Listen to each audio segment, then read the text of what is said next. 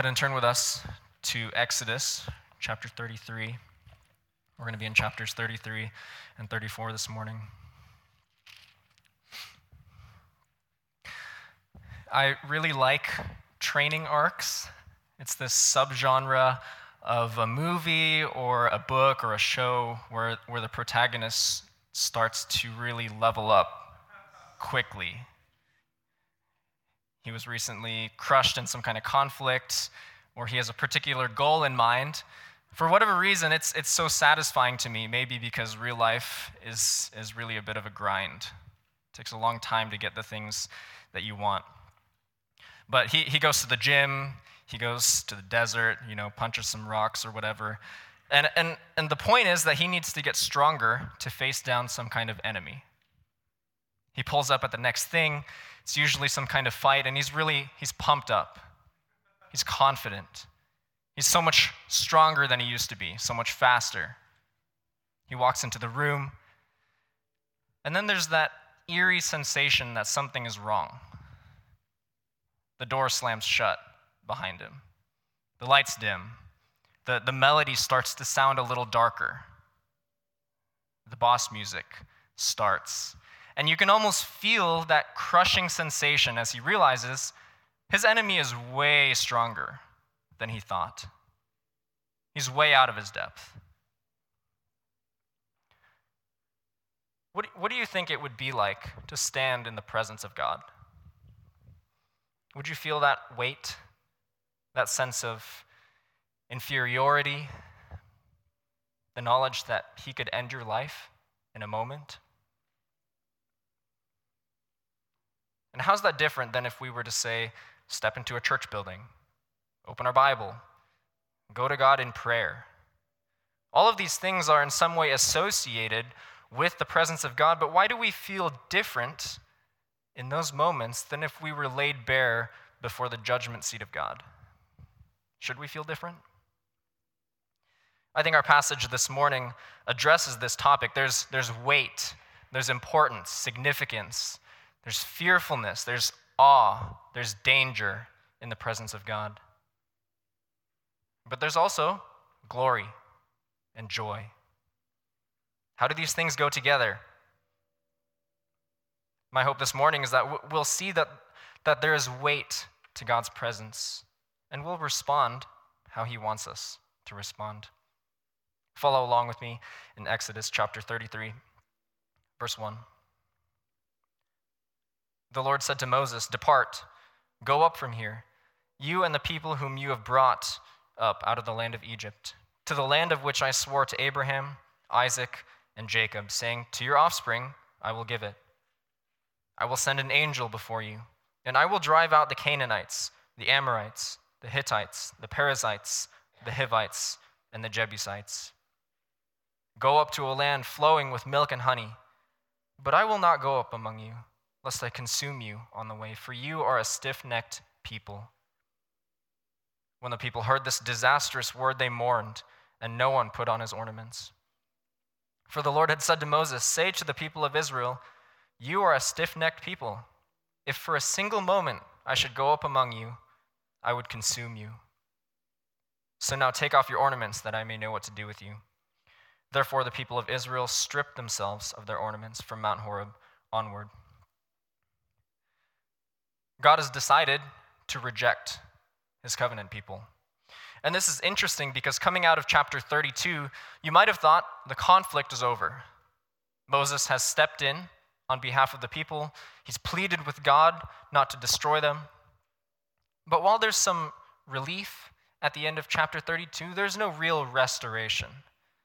The negative is gone. God will no longer actively pour out his wrath on his people, but the positive has not been brought back. The covenant has been broken. And even though the Israelites are allowed to continue living, they're functionally no different than the rest of the nations. We get this vividly in the first few verses of chapter 33. Uh, two, two initial observations that I have. First, notice the language that God uses in verse 1 Depart, go up from here, you and the people whom you have brought up out of the land of Egypt. He's, he's disassociating himself from them. These aren't my people anymore, Moses. They're yours. You could picture a, a rebellious son storming off and hearing one of his parents say, You can handle him. He's, he's your son.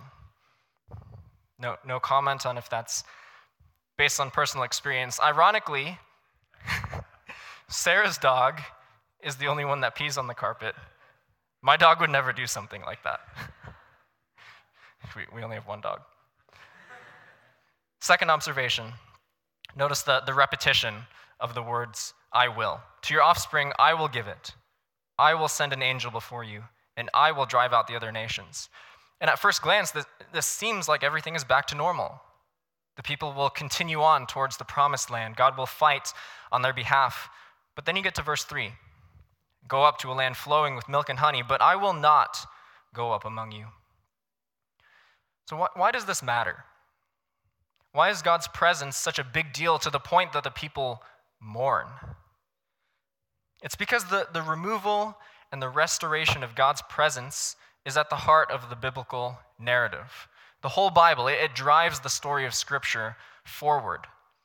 God created man to walk with him, to live with him, to speak with him face to face. After the fall in Genesis 3, Adam and Eve are driven out of God's perfect garden into what probably was just Eden. And then Genesis 4:16 tells us that Cain after receiving the judgment of God went away from the presence of God and settled east of Eden. Generation after generation sees mankind moving further and further away from God, even through his intervention. It's this, it's this pattern throughout human history that shows us that we have a natural inclination towards evil slavery, exodus, wilderness, promised land, oppression, deliverance, idolatry, reform, exile. That's, that's what the phrase stiff necked people refers to. Our, our sinful hearts are determined to see us dragged away from God in a river of deceit. The Israelites might make it to the promised land. They might displace the foreign powers. They might set up their own civilization. They might finally be free from the oppression after 400 years of slavery. They might live in abundance. They might be in a land flowing with milk and honey but they'll be dead in their sin, cast away from the presence of God, rejected, covenant broken, wandering aimlessly until God visits their sin upon them. And I think, I think we're supposed to feel this, this tension here.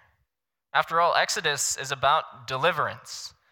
It's this story about liberation by supernatural acts of judgment thunder, lightning, smoke, fire from heaven as God literally descends on the mountain and promises to live among his people in a tent. This is the same God who split the Red Sea, who struck down every firstborn of Egypt in a single night.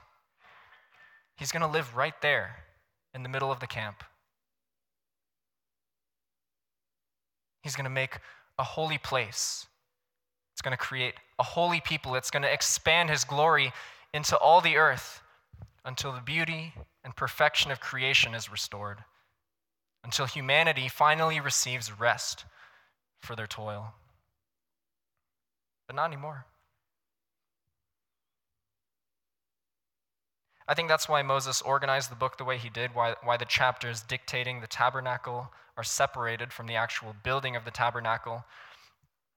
And these chapters are right here in the middle. There's, there's going to be no tabernacle because God's not going to dwell with his people. There's going to be no ark to represent the throne of God, no, no lampstand to radiate the glory of God, no bread of divine presence, no priesthood, no altar for sacrifice, no, no people of God. It's over. So it's no, it's no wonder the people mourn. You know, they, they put off their ornaments, probably their jewelry, and it's, it's an act of humility. They're, what they once took off in sin, they're now taking off as a sign of their repentance. And, and for them, the truth is sinking in. These, these stiff necked people with their hard hearts are enamored with what God does for them rather than God Himself. We're thirsty. God must have abandoned us. We're hungry. It would have been better if we died in Egypt? Are we really that different from the Israelites? How are, how are you tempted to want the things of God without God Himself, without the presence of God? We, we follow Him because maybe He gives us victory over life's circumstances. We follow God because He can heal sickness, He can provide for us, He can comfort us in sorrow, He can, he can surround us with community. And these are all good things, these are all true things, but they're not the goal. We think that happiness is the prize, or heaven is the prize, or eternal life is the prize. No, friends, God Himself is the prize.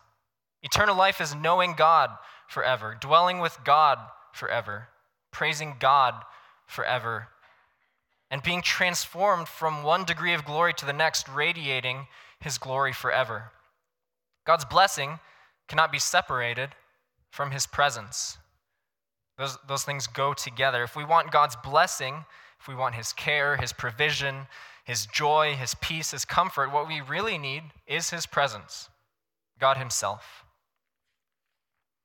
And one, one thing this passage does so well is to help us feel the weightiness of God's presence. It's, it's not a small thing that the transcendent God of the universe, perfect in power, holy, righteous, infinite, would dwell with us. Right here, right now. Where two or three are gathered in his name. That's a, that's a glorious reality. That's something to be praised. But it's also a sobering reality. It's something we shouldn't be taking lightly. I'm not saying we shouldn't you know, ask and pray that God's presence fills us or that his spirit be in our midst. But what we need to understand is, is what it is we're asking. Friends, we're asking for the presence of the infinite God. Without the blood of Christ shed on our behalf, he would, he would consume us in an instant. But God is merciful. His mercy is more than our sin. We see a picture of it even in this passage. He says in verses 3 and 5, that's exactly why he can't go with them. I will not go up among you, lest I consume you on the way. That's the will of God in withholding punishment from them, staying his hand of judgment. But that's just that's just mercy that equals our sin.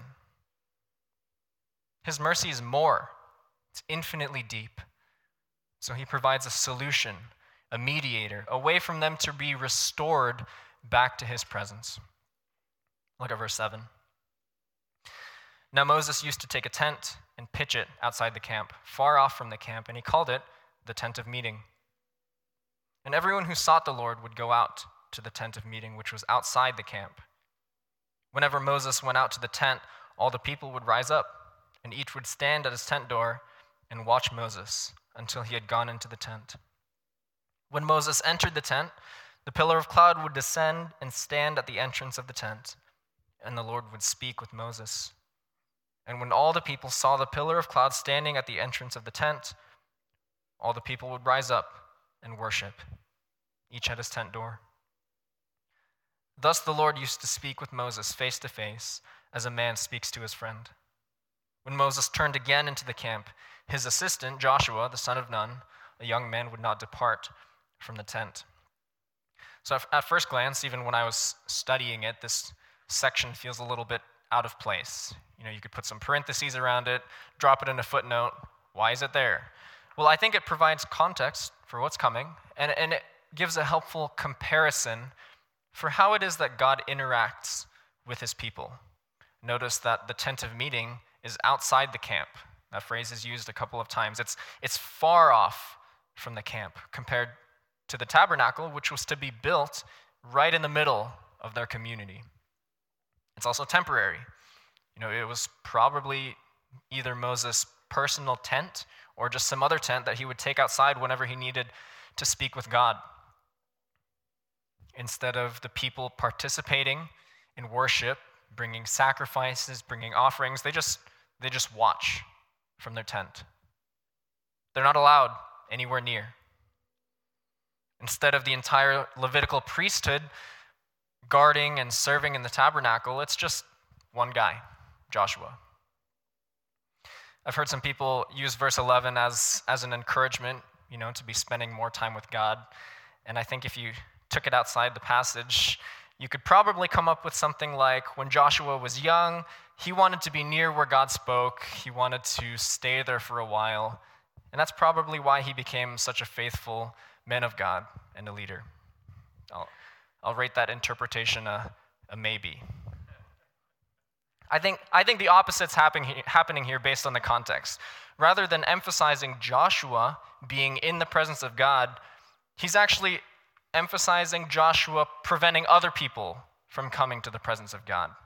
He's guarding the tent. No one's allowed to come near. It's pretty clear God wants nothing to do with this people. He pretty much only wants to speak with and interact with Moses. Look at verse 12. Moses said to the Lord, See, you say to me, Bring up this people, but you have not let me know whom you will send with me. Yet you have said, I know you by name, and you have also found favor in my sight. Now, therefore, if I have found favor in your sight, please show me your ways, that I may know you, in order to find favor in your sight. Consider too that this nation is your people. And he said, My presence will go with you, and I will give you rest. And he said to them, If your presence will not go with me, do not bring us up from here.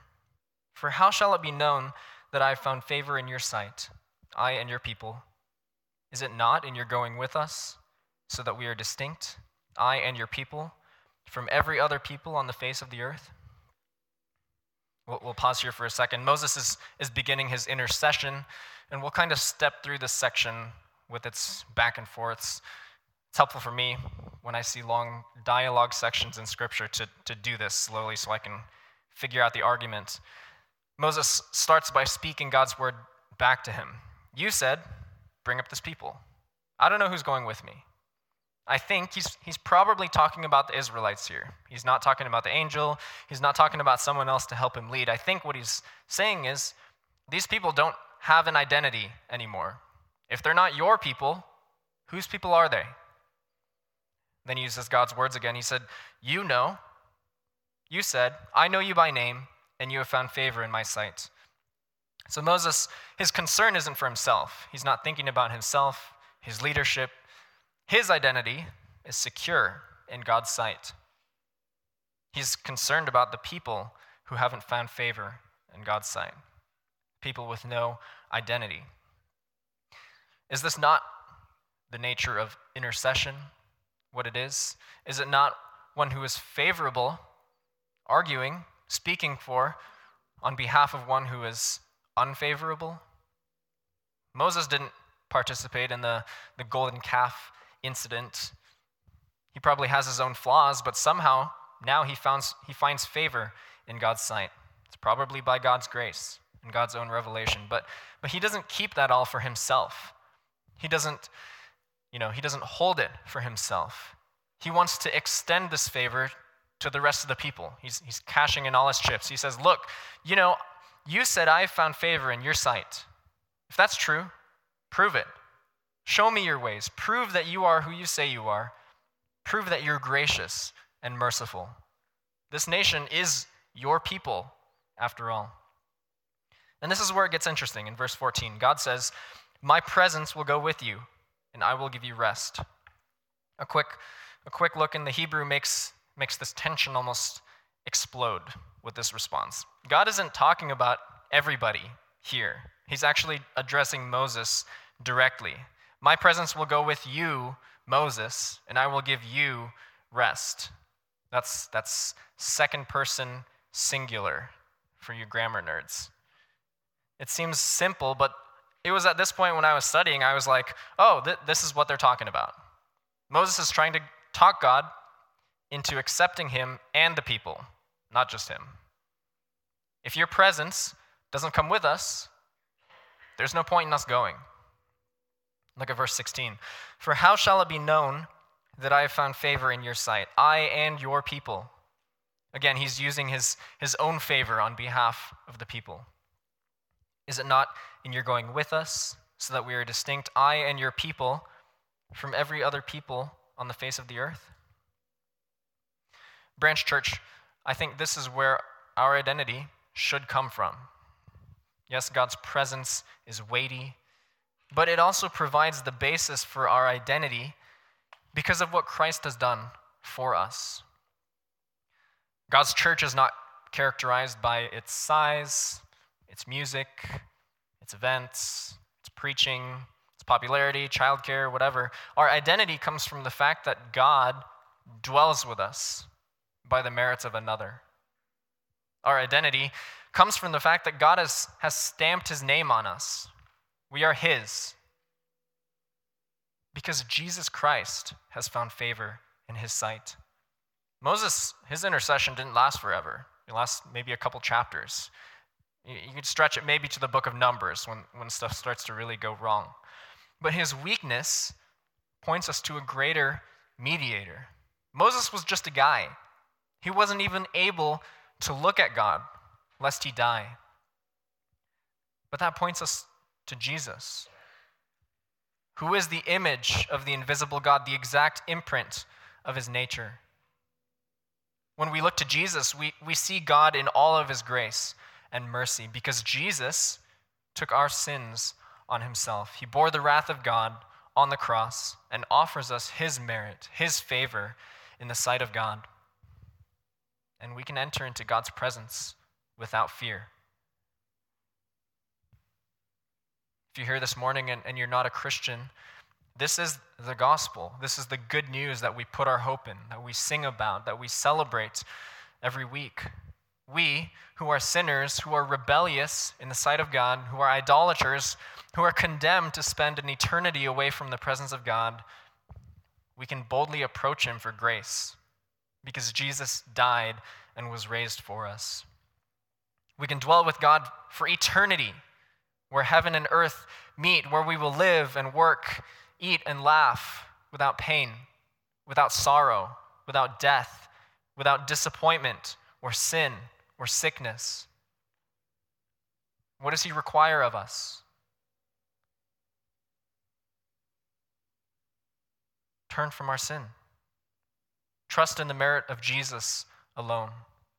Jesus, who mediated for us, who interceded on behalf of God so that he could extend his favor to us. Don't leave without, without considering the significance of placing your faith in Jesus. It'll be too late on the last day when you're, when you're standing before God and there's no one to bear your sin. You'll, you'll take the wrath of God on yourself. You'll feel the full weight of God's presence.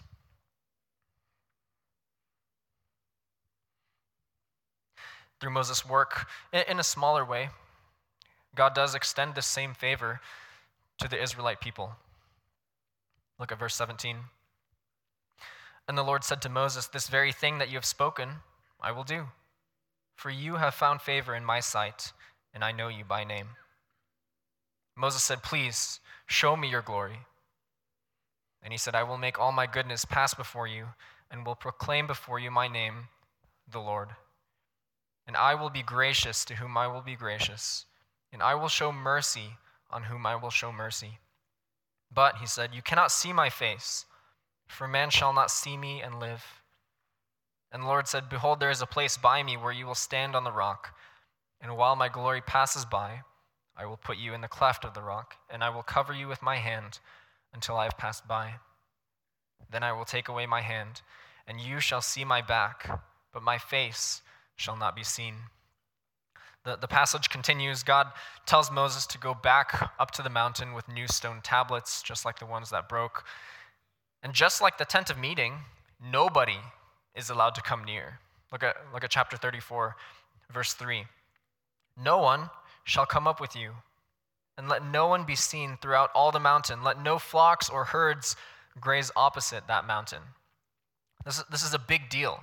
God's going to establish a covenant again with his people. That's, that's how you know that his presence is going to be restored to them. Bef- before we get there, I want to point out one more thing for us to think about in verse, verses 6 through 9.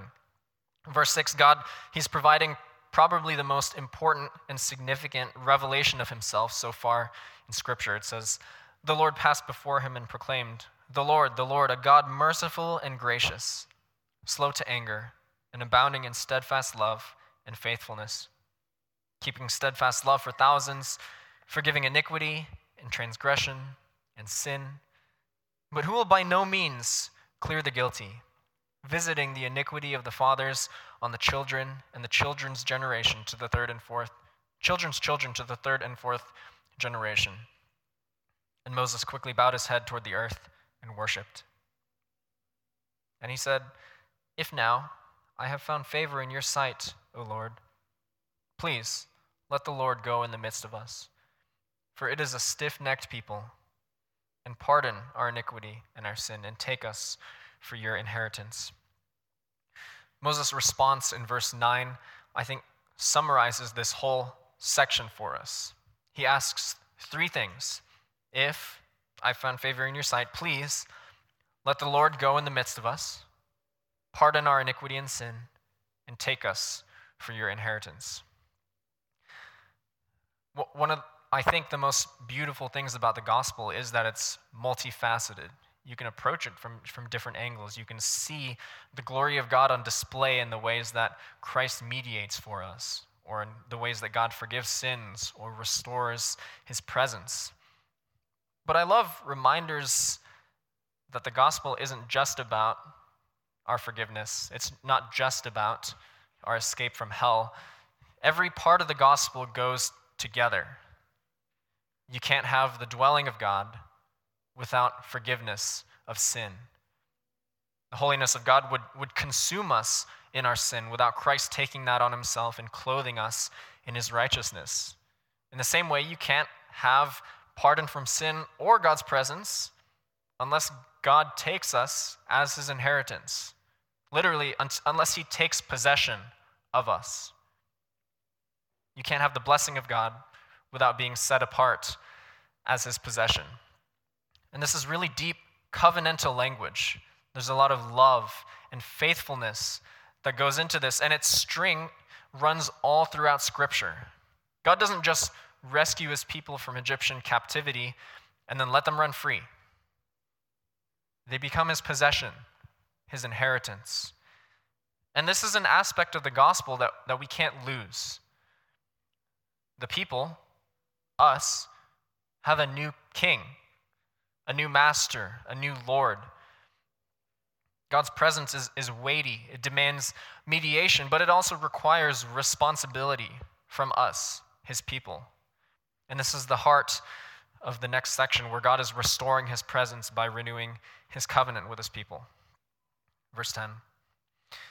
And he said, Behold, I am making a covenant before all your people I will do marvels, such as have not been created in all the earth or in any nation. And all the people among whom you are shall see the work of the Lord, for it is an awesome thing that I will do with you. I'm not going to read the rest of the section for the sake of time. It's pretty much a summary of chapters 20 to 24. That's where God originally established the covenant with his people. I'd, I'd encourage you to go back, read through it, listen to the sermon that Doug preached on it a couple, a couple of months ago, and then start thinking critically about how the Old Testament law, Old Testament law applies to us today. The purpose, though, of the covenant, I, I think we, we need to understand.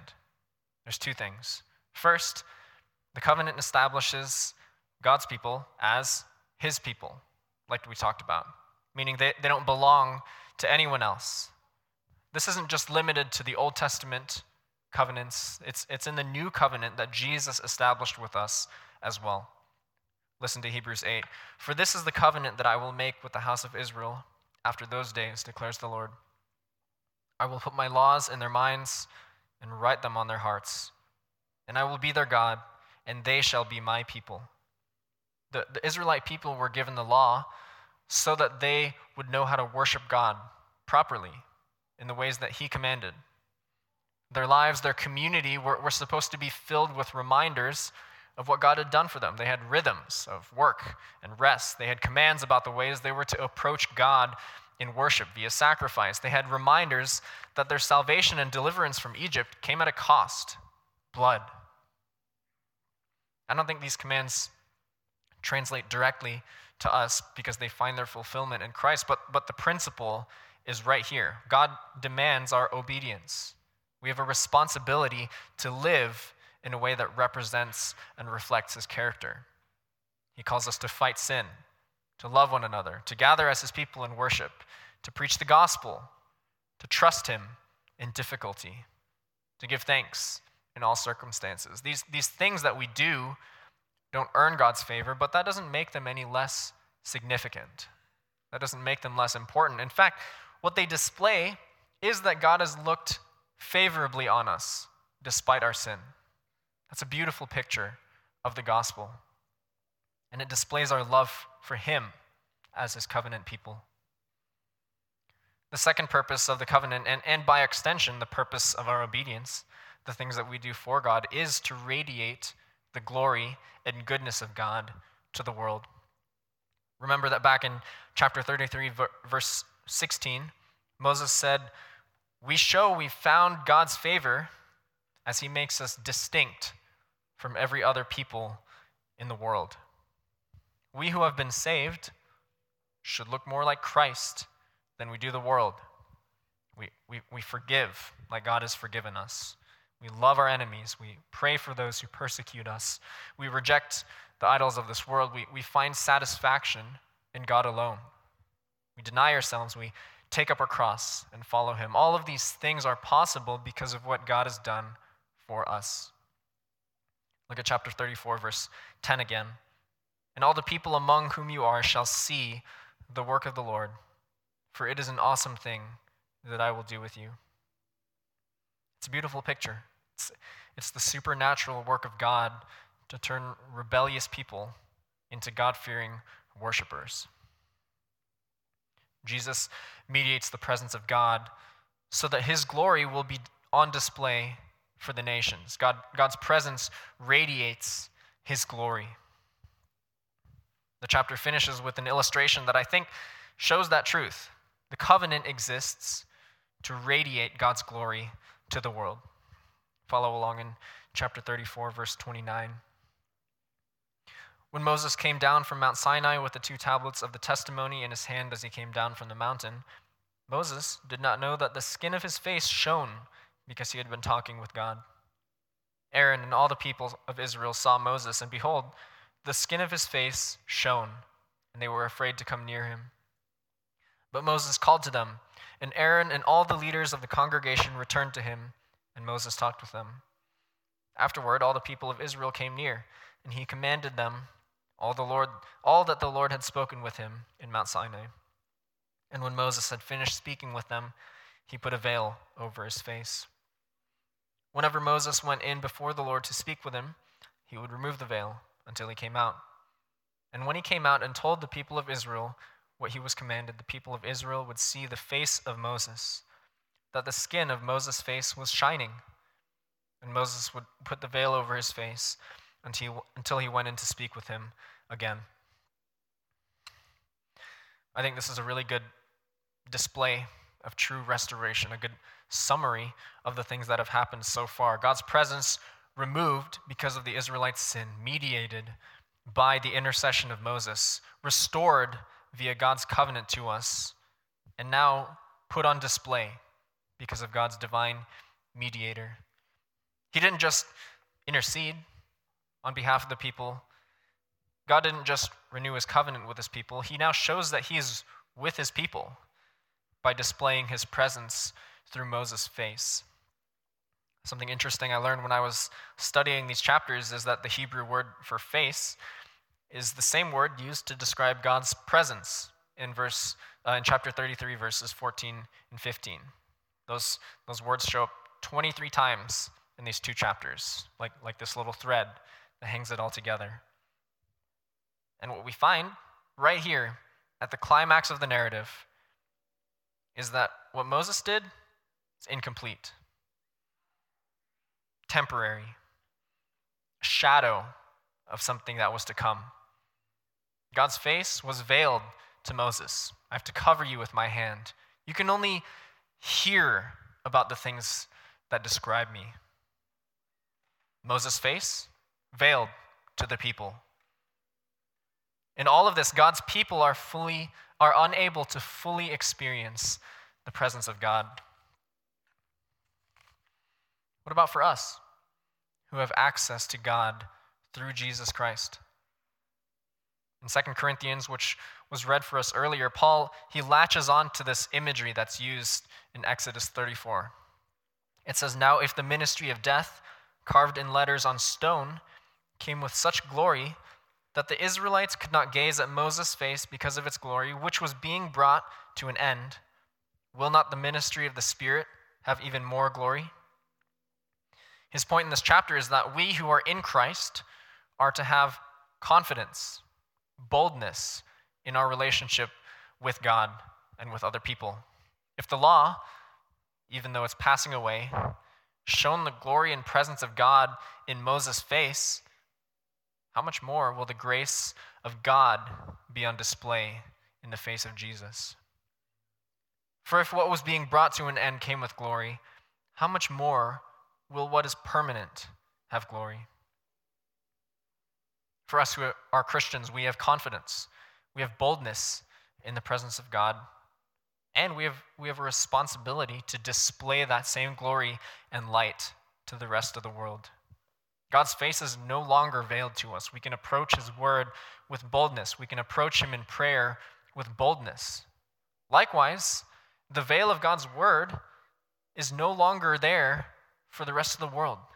We who have been bought by Christ are called as lights in the world to display and radiate God's glory to the rest of creation.